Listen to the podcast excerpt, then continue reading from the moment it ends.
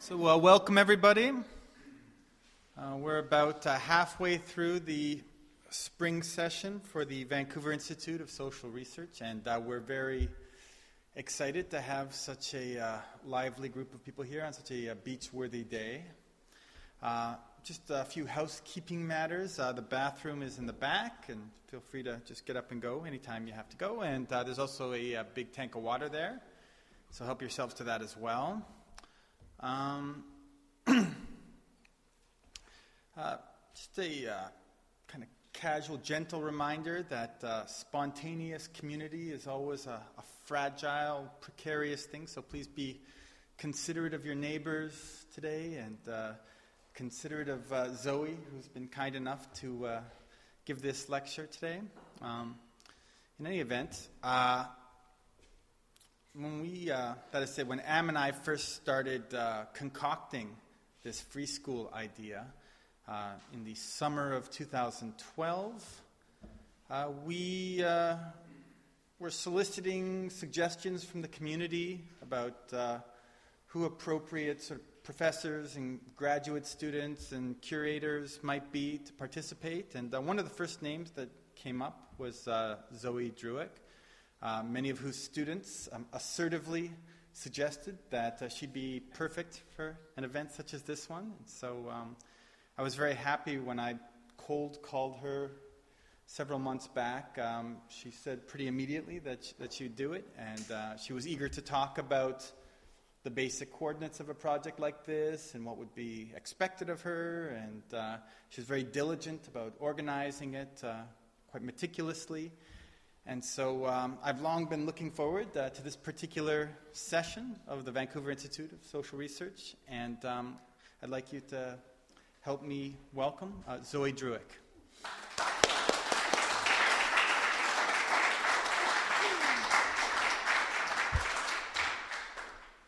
Well, thanks very much, Dan, and to the um, Institute for Social Research that I was about to call the summer school, because that's how I'm feeling right now. Um, it's a real pleasure to, to be here tonight to present this work. And um, this work is part of a, a larger paper that is uh, forthcoming in Camera Obscura. I'm going to try to condense, but there may be things that seem uh, left out or elided that I'm happy to address afterwards. So hopefully we'll have, uh, I think this shouldn't go longer than about 40 minutes, and then hopefully we'll have plenty of time for, for discussion. So, um, I'll start by just acknowledging that documentary is a very slippery term. It's, it's famously hard to pin down, and, and one always approaches its definition with a healthy dose of trepidation. But however it may be defined, one of the long-standing vectors of documentary practice has been the search for techniques for engaging the public with sounds and images of itself. In effect, common everyday experience. In particular, makers of documentaries and other realist forms have labored to find textual ways to transform ordinary people's stories into narratives that might bring forth what Jane, Gain, Jane Gaines calls political mimesis, or an affinity with the struggles and experiences of those depicted on screen. From Dziga Vertov and Elizaveta Svilova's use of the fragments of modern life to recalibrate the audience's sensorium, and the Griersonian filmmaking tradition's use of typicality and composites, to neorealism's slight narratives of ordinary struggles, and Frederick Wiseman's mosaic structures of reality fictions. The project of comprehending the everyday has been tied in part to the, form, to the, to the formal and very basic problem of actually representing it. As a movement attuned to the challenges this posed from the outset, feminist documentary and video work has traditionally been preoccupied with both giving voice to the unheard and placing an emphasis on media making as a collaborative process for the development of political consciousness. American artist Natalie Bookchin's digital video documentaries, pieces such as Mass Ornament of 2009, the Testament series 2009 also, and now he's out in public and everyone can see, 2012, are large screen immersive gallery installations made up of montages featuring multiple frames and multiple screens sometimes, showing short snippets of solo dance and first person speech gleaned from YouTube. They use the abundance of individual expression that occurs online to make visible and audible the simultaneous aloneness and togetherness of, as she puts it, private domestic spaces that have been temporarily transformed into public theaters. Although in some ways Bookchin's approach is consonant with the appropriation aesthetic of found footage filmmaking, its commitment to engaging with experiences of everyday life and finding new forms of filmic collaboration also pushes the feminist or committed documentary project forward in significant ways. Indeed, where found footage approaches, according to Paul Arthur, often focus on the micropolitical critique of historical exclusion or distortion enacted by disenfranchised groups on the terrain of dominant representation. Bookchin, by contrast, examines the self representations made by these very same constituencies. So Bookchin began making these pieces in the year following the financial crisis of 2008, the same moment, in fact, when vlogs emerged as a prominent cultural form. So, as a result, her work may be said to document the social relations that digital platforms and social media enabled at a particular historical moment. In addition, the pieces utilize the formal capacities of immersive media, particularly sound, to recalibrate the kinds of political engagement usually pursued through documentary.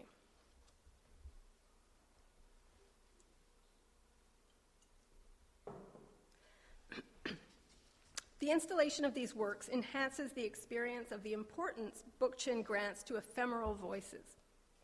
In a darkened gallery setting, faces and bodies appear large, and the sounds they create envelop the listener. The pieces run on short loops, ranging from a little over 1 to 17 minutes, enabling the viewer to pay attention in different ways. The loop form manifests repetition but it also signifies unfinalizability, as the pieces, like the experience of digital media itself, refuse to give the audience the structure of clear beginnings and firm endings. Just as the horizontal lines of images evoke repetition, they are also reminiscent of the experience of online browsing and YouTube's own interface, in which one video leads inexorably to another in an algorithmically determined chain. The pieces are all available in single screen, non looped versions on Vimeo, and I think some of you have had a chance to look at them, um, which provokes an altogether different experience. In this um, solo context, the viewer is called on to reflect on his or her own digital practices, navigating across the internet in an experience that is at once connective and isolating. And I'll just start with a clip just to, for those who haven't had a chance to look at them yet.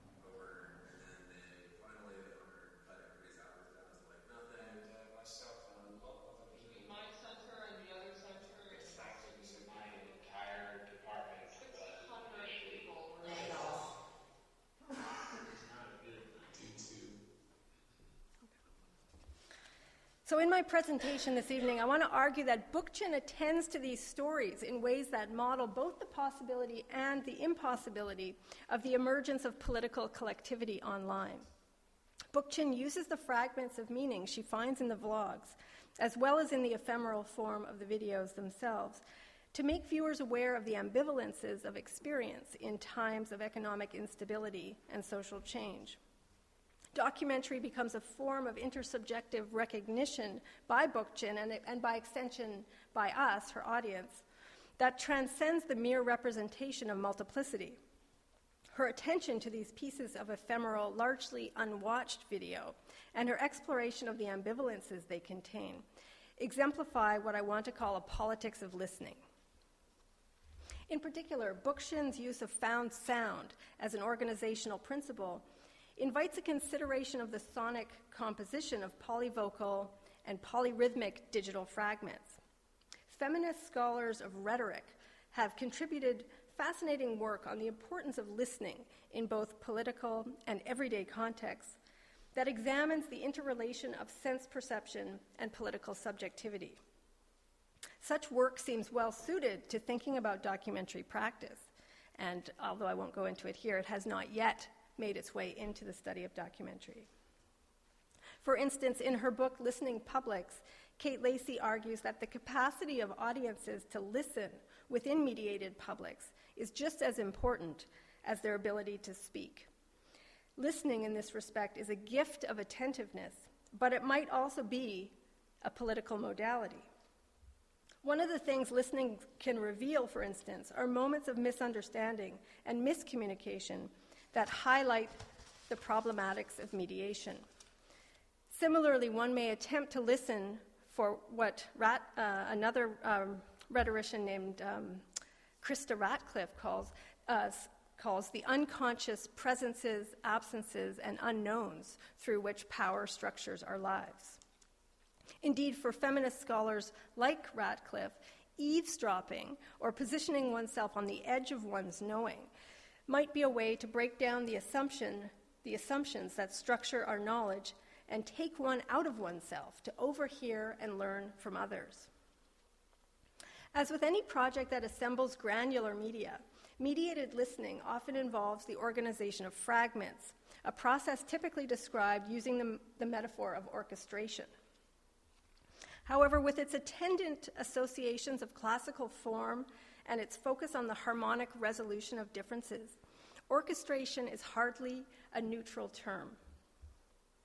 Notably, counterpoint and polyvocality and not orchestration are at the root of feminist discussions of listening, and both present better metaphors for thinking about the unresolvable multiplicity present in social discourse. In this regard, feminist interests dovetail well with Mikhail Bakhtin's dialogic principle. As Bakhtin notes, the centripetal forces of the life of language, embodied in a unitary language, operate in the midst of heteroglossia. What counts as political speech in political theory is often strictly limited to voices engaged in rational debate.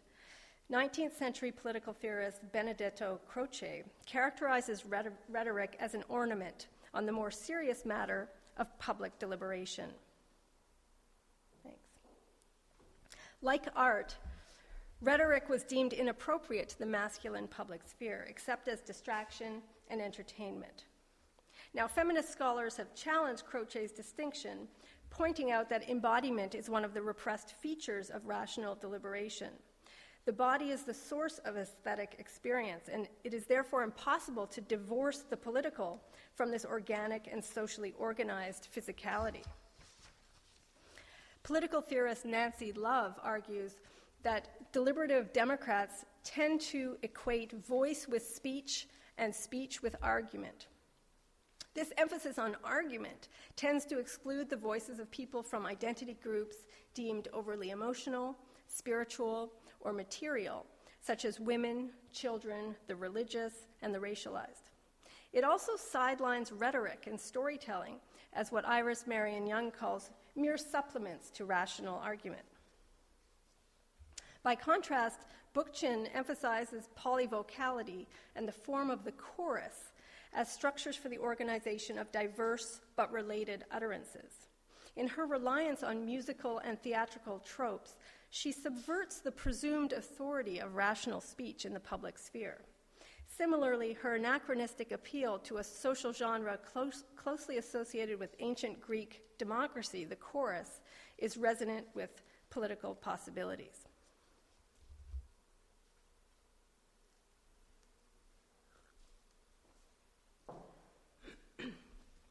So, Bookchin's work is comprised of hundreds of video clips found on YouTube and organized into serialized and database form. So, it definitely shares some attributes with database documentaries, which tend to use online platforms and are composed of digital media.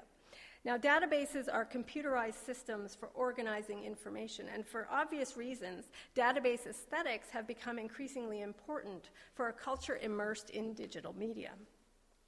Its very reason for being, namely managing large, large amounts of data, means that the database seems to privilege multiplicity over singularity, simultaneity over hierarchy, and collection over selection.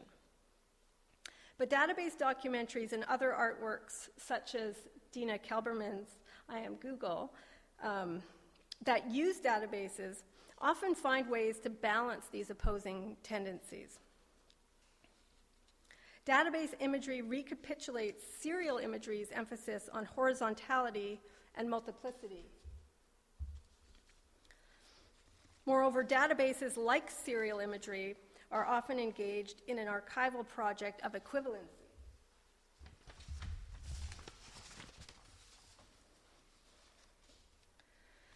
So, database aesthetics are both part of a long cultural history of information management and emblematic of the distracted concentration of our current media habits. We tend to be aware all the time of the excess of data beyond that which, with, with which we are currently engaged. And this is that the basis of that internet produced fear of missing out and also of that sense of constant information overload. Indeed, there can be an effect of the sublime in database works that expose the unfathomable scale of digital culture such as Peter Ashton's 10,000 Selfies. Now, while a strong current in what Tom Waugh calls the committed documentary has been concerned with representing the unseen and the unheard, database documentary, documentary arguably takes this imperative to a whole new scale. Numerous projects, such as Katerina Cizek's High Rise Project or Sharon Daniels' Public Secrets, use what might be termed an aesthetic of the multitude. Cizek's project to document the experience of living in tower blocks, which is sort of the vernacular of expedient urbanization all around the world, has numerous large scale components that allow the visualization of residential towers around the globe through both Google Maps and uploaded photographs and other kinds of data. These interactive database works provide the user with an interface through which he or she can select individual stories through audio recordings, videos, or transcriptions, and sometimes upload his or her own contributions.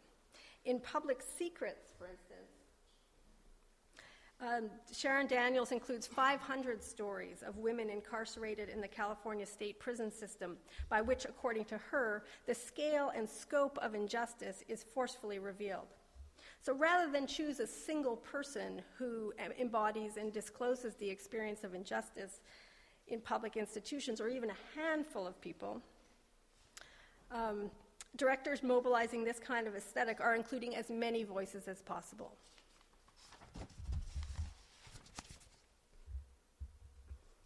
Another aggregative, aggregative, model involves collecting and organizing existing expression at the level of anonymous data. So, massive aggregation is done most clearly in, in early real time interactive work, such as Mark Hansen and Ben Rubin's Listening Post, and Jonathan Harris and Sep Kamvar's We Feel Fine, in which algorithms create patterns of visibility among live feeds from the internet. um, we Feel Fine was essentially a data visualization project. Uh, which mobilized a data collection engine that automatically scoured the internet every 10 minutes, harvesting the expression of human feelings. Um, I think We Feel Fine is more or less defunct now.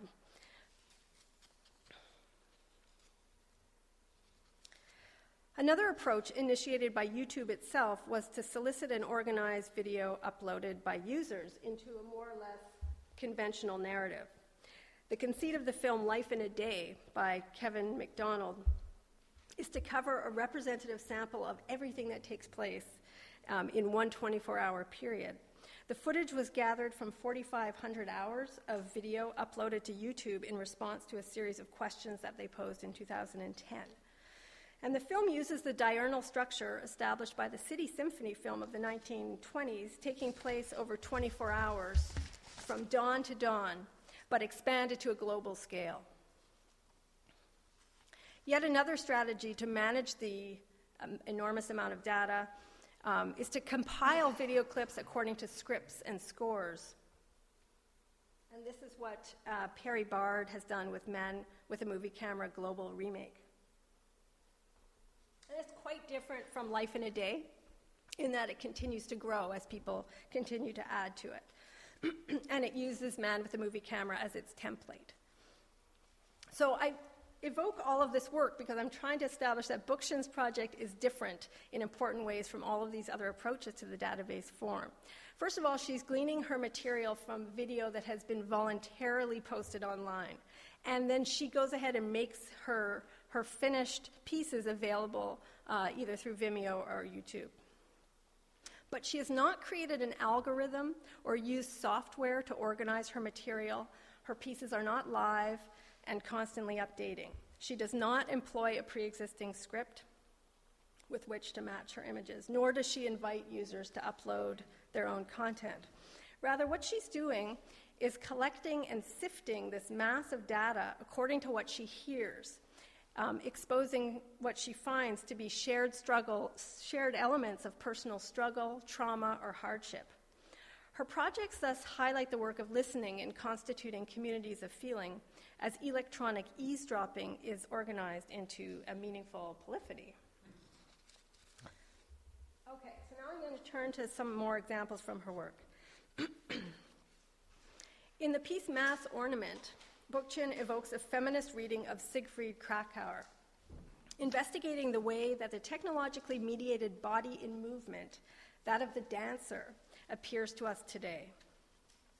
Unlike the mechanized female chorus lines that Kracauer, Kracauer wrote about in the 1920s, such as the Tiller Girls, today's dancers are not visible as aesthetic embodiments of the machinery of capitalism. However, technology is just as essential to this form of expression, where the rationalized bodies of the tiller girls and their ilk express the operation of the machine as a mirror of sorts to the watching masses, um, themselves arranged, in his words, by the stands in tier upon ordered tier.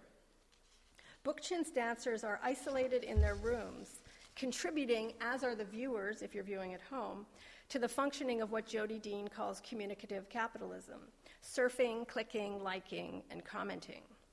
In other words, the pieces allow us to imagine the isomorphism of digital mediation at different registers of life, from work to socializing and entertainment, from the private to the public. And this corresponds with Bookchin's analysis of the post Fordist labor that mass ornament illustrates. This is a quote from her just as rows of spectators in the 1920s and 30s sat in movie theaters and stadiums watching rows of bodies moving in formation, with YouTube videos, single viewers sit alone in front of computer screens watching individual dancers voluntarily moving in formation alone in their rooms. As the Tiller Girls dance embodied characteristics of Fordism and Taylorism, the YouTube dance, with its emphasis on the individual, the home, and individuated and internalized production embodies key characteristics of our economic situation of post-Fordism, unquote. So the analyses that both Kracauer and Bookchin perform on these cultural expressions afford a response to a capitalist totality that is incomprehensible when considered in a fragmented state. For Kracauer, the mass ornament was a manifestation of the mass of people as an object for their own consumption – in this, Kracauer was less hopeful than Joel Dinerstein, who reads the Jazz Age as the African American led response to modernity. Where Kracauer finds the chorus lines of sexless bodies in bathing suits epitomize the mass, mass ornament. Dinerstein diagnoses the ability of big band jazz of the 1920s and 30s and the, and the dancing that went with it to, quote, what he calls swing the machine, an innovative response to the dehumanization of the modern mach- machine age. Both Kracauer and Dinerstein consider human bodies involved in circuits of mimesis with their machines. And in so doing, they anticipate Miriam Hansen's theory of vernacular modernism, as both diagnose the cultural production and participation of a population undergoing the deeply unsettling experience of rapid modernization. By highlighting the embodied experience of modernity, the concept of vernacular modernism troubles the rigid separation of politics and aesthetics, the public and the private, as well as high and low art. Kracauer and Dinerstein also draw attention to the desire created by the gendered and racialized bodies associated with the machine, formations that evocatively express many cultural contradictions.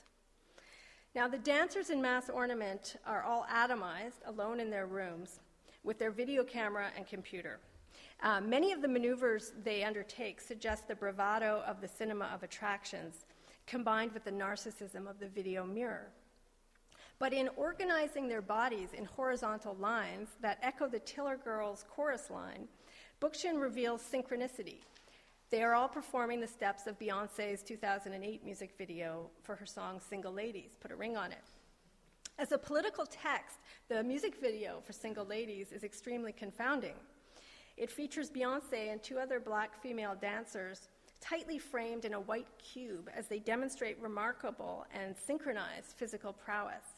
Beyonce is cybernetic, sporting a bionic looking left hand, presumably in place of an engagement ring. Yet the song's lyrics of apparent female strength are filtered through a retrograde, retrograde narrative of failed matrimony, wherein the agency is attributed to the man, the suitor, and the woman is reduced to a body.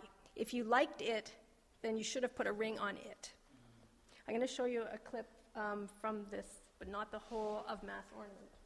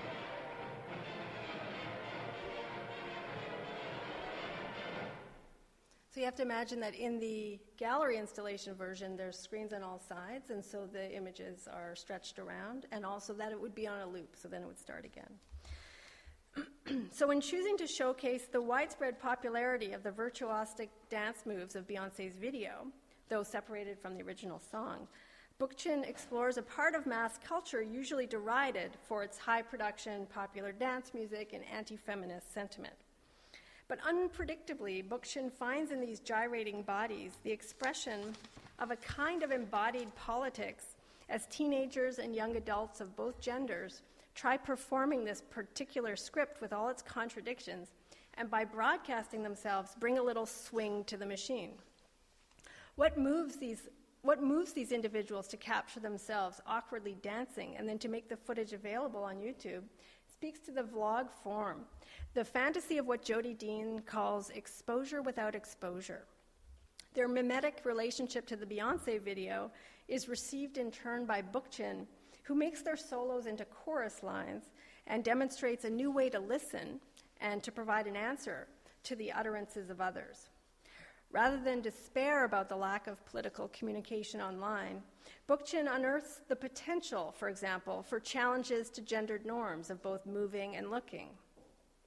In so doing, she illustrates Nancy Love and Mark Mattern's observation that the sites of political participation are expanded by the arts and popular culture, especially for those who enjoy little, if any, access to institutionalized politics, in this case, youth.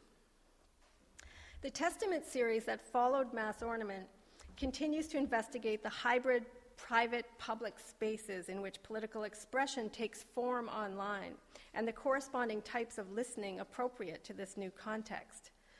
Bookchin synchronizes what April Durham calls percussive voicings of self on the soundtrack while simultaneously highlighting the multitude through the mosaic or serial imagery of the database. The material she uses reveals the peculiar, sometimes awkward blend of public and private found in the genre of vlogging. My Meds, the shortest of this series, at just over one minute, is arguably also the most powerful. And I'll just show you this one because it's just over a minute. We can watch the whole thing.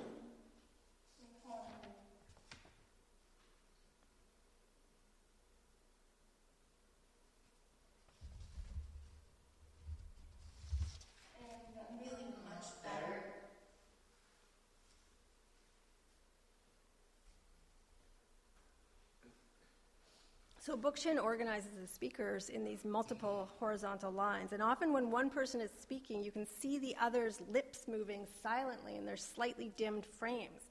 So in this way, although the piece invites listening to points of convergence among the assembled chorus, Bookchin uses visuals to remind the listener about the other parts of the story that are always not being heard. This is the reservoir of the database.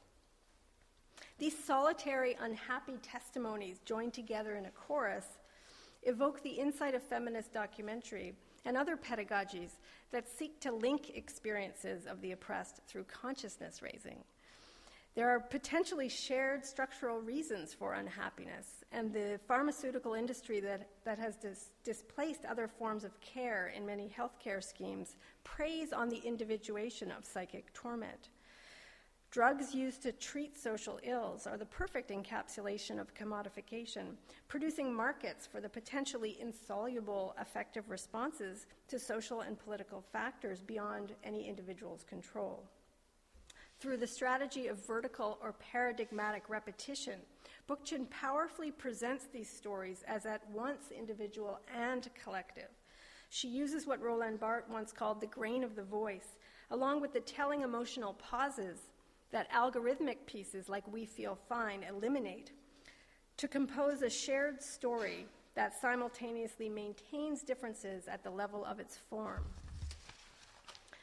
In database aesthetics, database and narrative hover closely together, a trait that Bookchin's work well illustrates. She's able to animate the database or the paradigm of narrative elements into a syntagm resonant with multiplicity. While arguably all audiovisual production begins with the assembly of elements from a database of collected or archival choices, in the Testament series, Bookchin keeps her database constantly close to the surface, if not perpetually in view. And the paradigm of voices becomes a horizon against which individuals are picked out as close ups, usually through the fading away of other faces and voices. While the dominant motif may be serialization, the organizing principle of Bookchin's work is resolutely sonic. Her interest in the synchronization of found stories differentiates Bookchin's work from received practices of found footage filmmaking, which tend to focus on what Jaimie Baron calls intentional disparity. Another piece in the Testament series, I Am Not, explores an arena of private life that is subject to extensive social attention and much miscommunication. In this piece, Bookchin has collected clusters of expression that people have posted online regarding their sexuality, a seemingly incomprehensible way to communicate personal information to an unknown public. When numerous people declare that they are not gay, they seem to be trying to clear their name in some sort of public way. Images of other people emerge erratically around the frame as opposed to the straight rows of my meds, emphatically insisting on clarifying their sexuality. Their comments are not synchronized, but they are, they are all clearly responding to the same set of social discourses.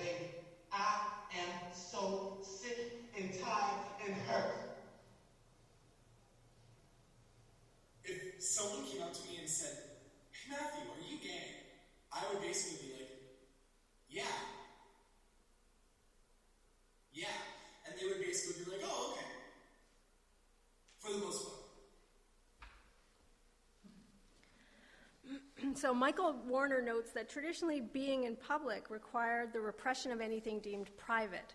By this standard, particularized views and the gendered body always seem like matter out of place in the disinterested, abstract, universal public. Yet, particularized views and the gendered body are the very stuff of communication of this kind, where intimately shot video and full disclosure are the norm. In this regard, vlogging about queerness evokes the archive of feelings that Ann Cvetkovich so deftly describes. Bookchin investigates the status of these videos as archives dedicated to feelings rather than rational discourse. They are records of how people find spaces for their individual emotional work. At the same time, this part of people's lives is so highly policed and monitored that their own feelings are virtually public tangled up with the words and judgments of many other people. The kind of listening, gleaning, and organizing that Bookchin undertakes in I Am Not establishes her work as what Bakhtin calls a contact zone for a variety of socially circulating discourses, an approach that significantly challenges the location of political speech. As in so much of the Testament series, the texture of each person's life comes through by means of a combination of performance, cues picked up from their surroundings, the grain and rhythm of their voices, and the differences from, as well as the similarities to, those they speak with and against. Bookchin's attention to emotion, work, domestic space, and the regulation of the self in the new private public spaces of the vlog contributes to a feminist analysis of and reflection on the normative public sphere. Whereas social documentaries of early, earlier periods relied on represent, representational spaces such as the street, the state institution, the protest, or the political meeting, Bookchin's work explores the chronotope of the hybrid public private spaces of the internet itself. Not only do the pieces challenge the kind of speech that is seemingly appropriate for the public sphere, especially in their gallery installation, they also manifest a form that incorporates the supposedly autonomous viewing subject into a larger affective collectivity, uh, collectivity, similar to the way music does. Not unlike the chorus invented in 5th century Athenian theater as a mirror to represent the people to themselves, Bookchin's pieces highlight multiplicity and transsubjectivity, and therefore express a utopian vision quite different from the individualism extolled by liberalism. In a wonderful phrase, scholar Inka Mulder-Bach describes Kracauer's method in the salaried masses, which is his 1930 study of unemployed workers. Um, and it's a book largely composed of snippets of interviews, not unlike her work. Um, so Mulder-Bach writes that Kracauer attends to, quote, the fugitive and imperceptible phenomena that most stubbornly resist interpretation, that fall through the mesh of theoretical systems and elude conceptual generalization, unquote. And these are what Kracauer refers to as the small effects that derive from the big causes, a succinct way of expressing the simultaneous importance and insignificance of the everyday.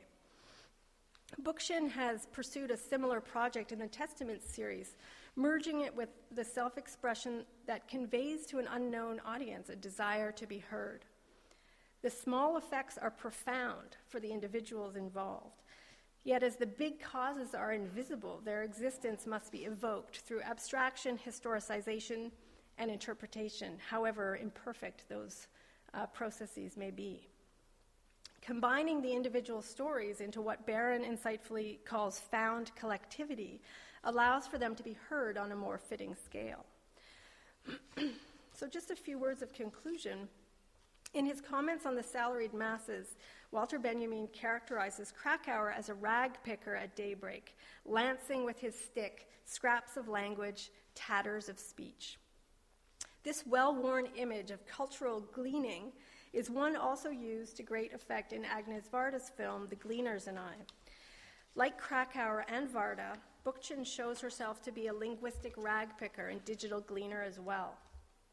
Not relying on automatic listening, she has sifted through the online cacophony to find and really attend to the little heard voices ruminating on what life has thrown their way, as well as the sounds and improvisations of isolated dancers. As Bookchin puts it, she draws on the stuff that at first glance might be dismissed as throwaway junk, consisting of banal chatter and trivial displays of mass media mimicry. The junk or waste she recuperates through her, her craft is not unlike what Tina Kendall calls a byproduct of human attention and affection. It is what we designate as unworthy of our concern or feeling. Through her careful gleaning of the YouTube database, Natalie Bookchin demonstrates a new purpose and methodology for documentary in a digital age. In grappling with the inherited form of the committed documentary, Bookchin simul- simultaneously challenges what passes for political speech and mobilizes the chorus, a political art form from a much earlier time, a formative period in, in democracy. Both ordinary voices, diversely embodied, and musical forms are usually excluded from the normative discourse of the public sphere. Bookchin carefully gleans among what many on the left would consider to be the waste products of communicative capitalism, the false agency of vlogging, uh, flimsy semblances of interactivity or false participation that ultimately produce surplus value for digital capitalism. But by actually listening to what she finds there, she's able to highlight, I think, the potential for political expression that currently exists in, in this embryonic atomized form.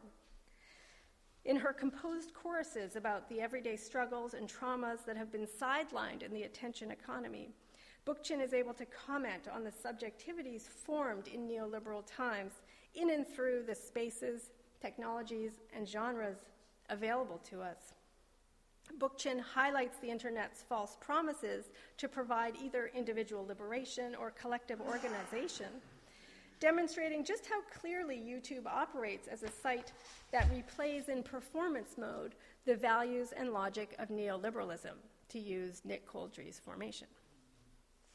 Yet, as I've tried to show, database documentaries like Bookchin's that rely on distributed authorship for their fragments and snippets are in an excellent position to demonstrate the dialogic tensions involved in this popular form of expression. Bookchin pays careful attention to how people engage the scripts and choreographies of mainstream culture to comprehend their own experiences. Although she finds evidence of the fissures and fault lines in the cohesion of dominant narratives, she also highlights the power of both language and technology to contain political potential. Whether or not the alienation, sadness, and dispossession we witness will be able to become a political, politically mobilizing force, Bookchin offers an antidote to the failures of communicative capitalism, at least in her own practice. Begin by eavesdropping, emphasize polyphony, and then scale up. Thank you very much.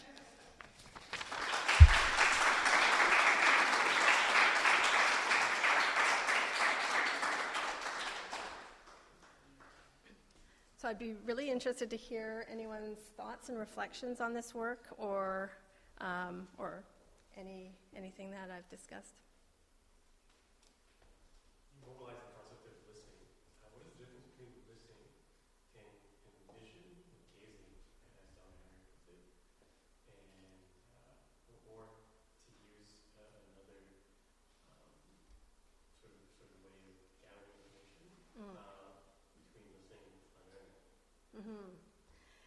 Um, I think there are many ways of potentially gleaning, but I think listening has been um, maybe an overlooked sense, um, and it is it's one that tends to be less objectifying than vision, and also h- lower, I guess, on the hierarchy of senses.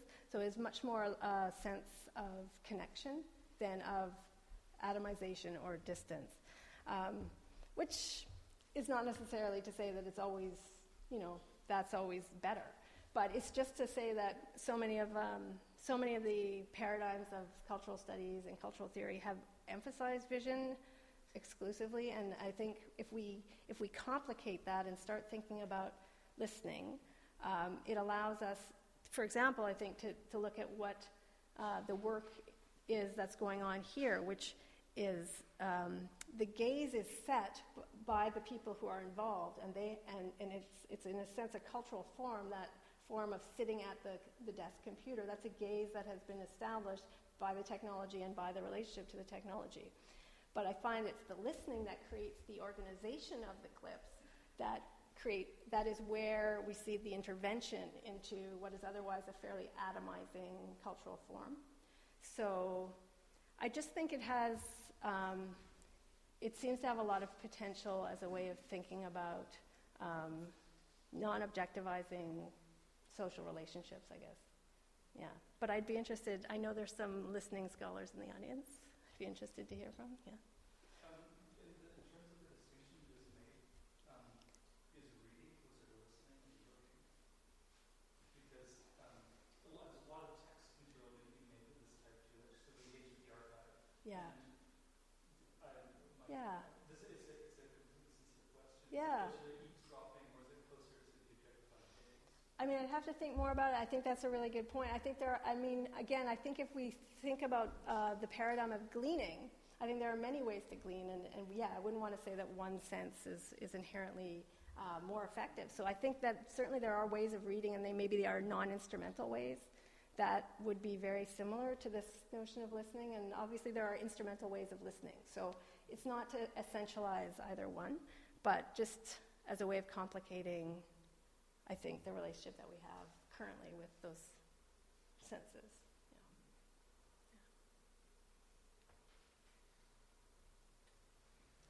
Uh, really uh, compelled and interested in uh, characterization of these configurations as. Is that yours or is that? No, she describes them as choruses. And she also evokes it through her evocation of Kracauer through her title as the mass ornament, which is a theory around bodies put into formations of modern choruses. So she, but she really is interested in this idea of this early Athenian theatrical chorus where there's a collective subject who's constantly warning the characters, right, uh, of what's really going on. Um, so, so she is evoking that as a kind of counterpoint to the kind of choruses that um, of the mechanized bodies. Yeah. And that's so fascinating to me because, uh, you know, I sort of, my empirical experience of watching uh, s- some of those videos for the first time um, after you, uh, sort of, you know, uh, sent me your advisor topic, I never encountered your work before. And, uh, you know, when I think about uh, the Athenian chorus in classical Greek tragedy, yeah, there's this kind of fluctuation between representation of truth that say you know, protagonists should be more cognizant of, um, and representation of something like you know um, popular opinions. Something like that seems to sort of fluctuate back and forth between those.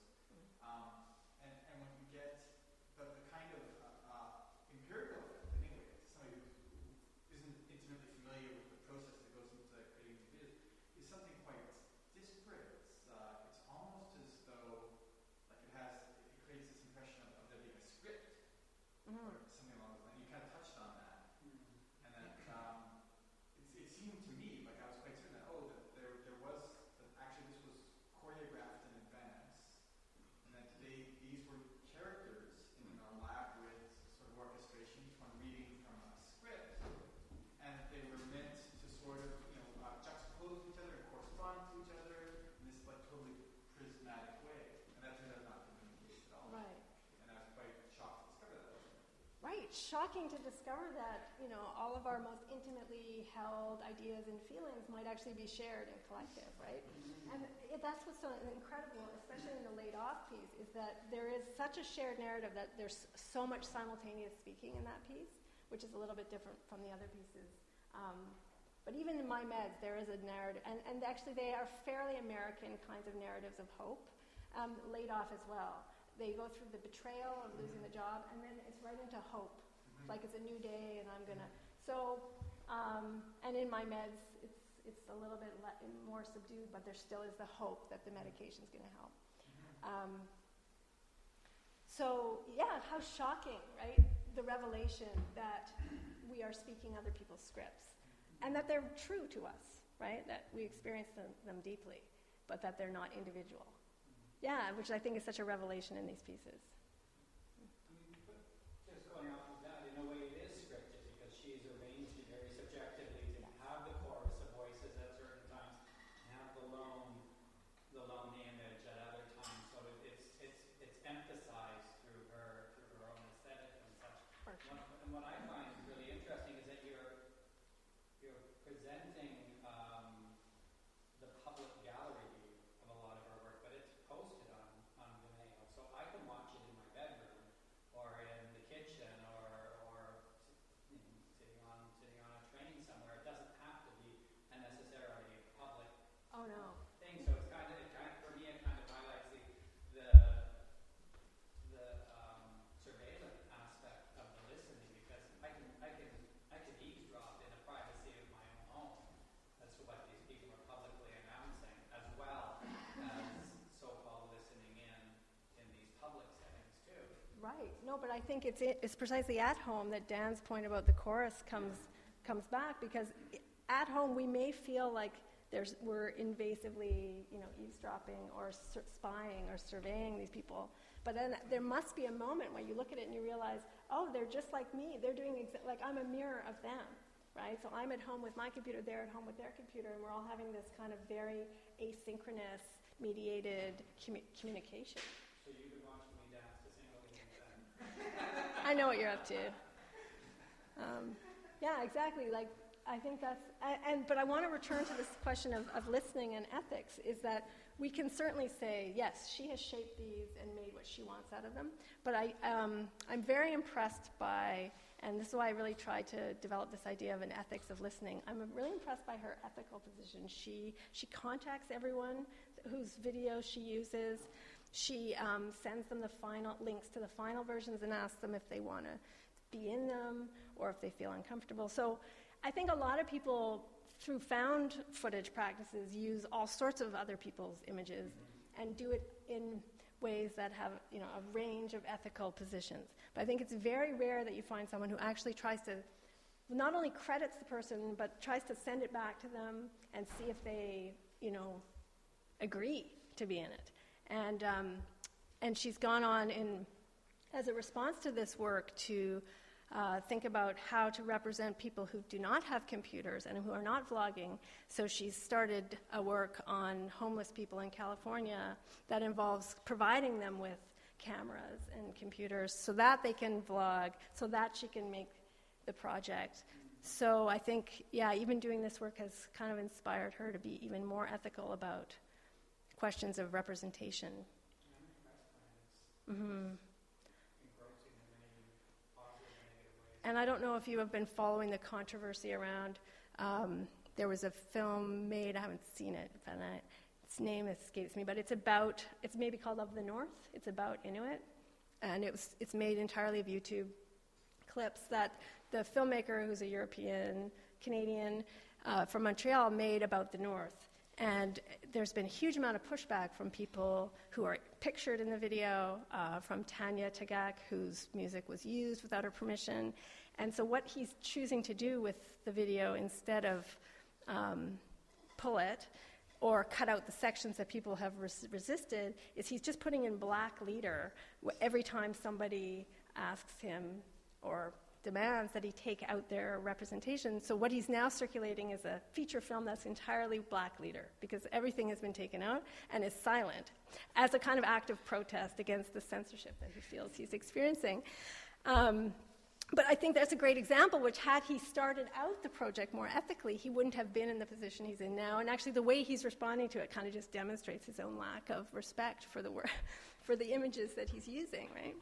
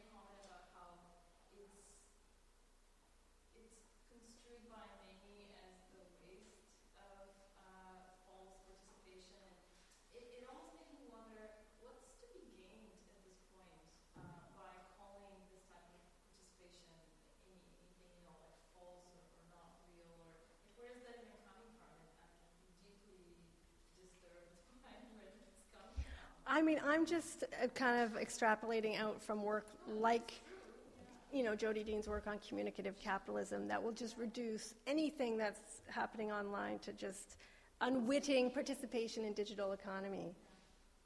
Yeah, what's to be gained? Uh, I mean, it's a real question. Yeah. Like, to be gained by, by calling it that and dismissing it? Mm-hmm. Like, what, what else is there? Mm-hmm. Yeah, it seems to shut down. And that's what I liked about, um, about how um, Kracauer's work was discussed around um, certain things that cannot be properly theorized or that slip between the mesh. So, yes, you can put a big theory around this and just call this digital capitalism, but then what are you missing? What are you missing in, in, in, uh, in doing that? in thinking about it that way. And I, and I really respect, I think, although she has a very solid critique of capitalism, she's not simply just dismissing this form of expression as false consciousness or useless or just part of digital economy. Yeah. It is, yeah, thanks. Um, I'm actually curious about, well, first of all, thank you so much for this, and I, I, it was nice to see it kind of come to fruition, because I got a little sneak peek of some of your work about a year ago, so. Um, but I'm curious about the ethics of listening in everyday life. So you mentioned eavesdropping, and, um, you know, for instance, gossip has been talked about as like a feminist tool, but I've never heard about eavesdropping as this tool, and maybe it's just the comfort because I love eavesdropping so much. but at the same time, I'm curious about those ethics of listening, what is considered impolite. So eavesdropping is considered impolite, gossip considered impolite, like all these things are considered impolite. Um, and how uh, you see this kind of as maybe breaking down in, in so-called real life, like in our everyday, the issue of eavesdropping and listening as being impolite, because I think listening is often seen as actually a negative when you aren't interacting one-on-one with someone. When you're not invited to a conversation, it's seen as a negative. So I'm just curious about the implications. Yeah, and I would have to think through it more, but Ratcliffe is talking about eavesdropping in terms of people who are being marginalized out of various situations. So it's the only way to participate, right? Is to kind of listen in. But also that what's happening over there might be happening amongst the group that you're not part of. So it's a way of kind of finding out about things that you're not part of. So it is about marginalization, and it is about that spatial relation of being outside. Um, and it is devalued and it is criticized. And I did wonder about it is difficult to kind of elevate it as a kind of ethical obligation or something like that. I don't think I'm trying to say that, but I am interested in, um, I guess, some of the utopian elements to this work that are about listening across. And even if it's um, as adults looking in on what kids are doing online, right? There's a kind of illegitimacy to it on some level, like you shouldn't be looking at it or it's not for you. But if you see it more as something that you should look at, that you, that you, that you should develop some response to, and the response shouldn't just be, this sucks, or when I was that age, that's not what I was doing, or something like that, right? Like it would be to go beyond yourself, to try to, if not be in the other's position, at least to try to understand it in, in some kind of respectful way. So, so yeah, I would want to think more about eavesdropping as a kind of imperative, but I just, I like the idea of listening not always being in a purposive, kind of communicative encounter, but that it could be something that's happening off to the side, and that maybe you need that peripheral kind of engagement as well. And if there's a boundary between eavesdropping and surveillance, hmm Yeah, right. maybe we should think about it. I was wondering about, um, in the, in, in, uh, dance sequences, did she ever have children in that, in that, um, Yeah, some are quite young. Yeah. They weren't that young, but there's definitely, yeah, preteens in there for sure. And so it is, a, it is an ethical question, but it's also like it's out there. They're putting it out there, or their family is putting it out there. So it's out there. And it is also the way, um, and I think Jodi Dean is really good on that in terms of in her book on vlogs or blogs, which is that people, especially kids, think that they are exposing themselves without truly exposing themselves. Like it'll be a safe way to somehow publicize myself just to the people I want. But that it also needs to be recognized, and I think in this work is being recognized, like that everyone can see this and that it is published. And, and so therefore it is part of the general kind of public discourse. And, and so there are some, sorry, some of these actually, especially under some that are kids, there are actually little um, text boxes that say this video has subsequently been taken down by, by user. So then it does raise that slight discomfort, like did they not want it? But I, I do believe that she contacted everyone who was in it ultimately. So, yeah. yeah. Um, thinking about um, eavesdropping, is that right now Bookchin talks about as eavesdropping, or that's your? No, this is coming from these feminist studies of rhetoric. Right, yeah. I wonder how it also kind of, with these, with some of the uh, subject matter in the videos, particularly the laid off ones, like how it kind of squares off with like the ethics of like voyeurism. Because when you think about like the consumption of some of these videos, uh, what, you know, what are the motivations that drive people to listen to some of these stories? Are they really just kind of listening in, like as we're talking about here, or is there some, you know, are there these other sorts of uh, motivations? And I wonder if Bookchin talks about that at all. No, she doesn't talk about what other people's motivations are. She's just trying to kind of forge her own method with them. But yeah, I mean, surveillance, voyeurism, exhibitionism, there's all sorts of things going on here, and there's all sorts of ways of framing it. Um, but I think what I'm interested in with her work is that she's kind of trying to move beyond some of the ways that we usually frame it into this other thing, which is almost like this political potential. Yeah, but you could certainly bring in all those questions. Yeah. Yeah.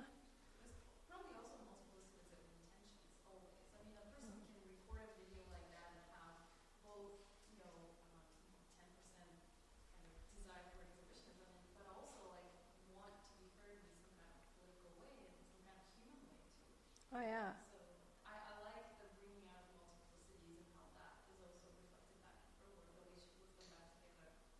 Right, like people may be quite contradictory to themselves. Absolutely. Hey, I know I am. Yeah. yeah. I don't know if there's any other questions. I want to thank you all for sitting in this extremely warm room and for coming tonight. And thanks for Dan and Am for inviting me again. Thanks. Thanks very much.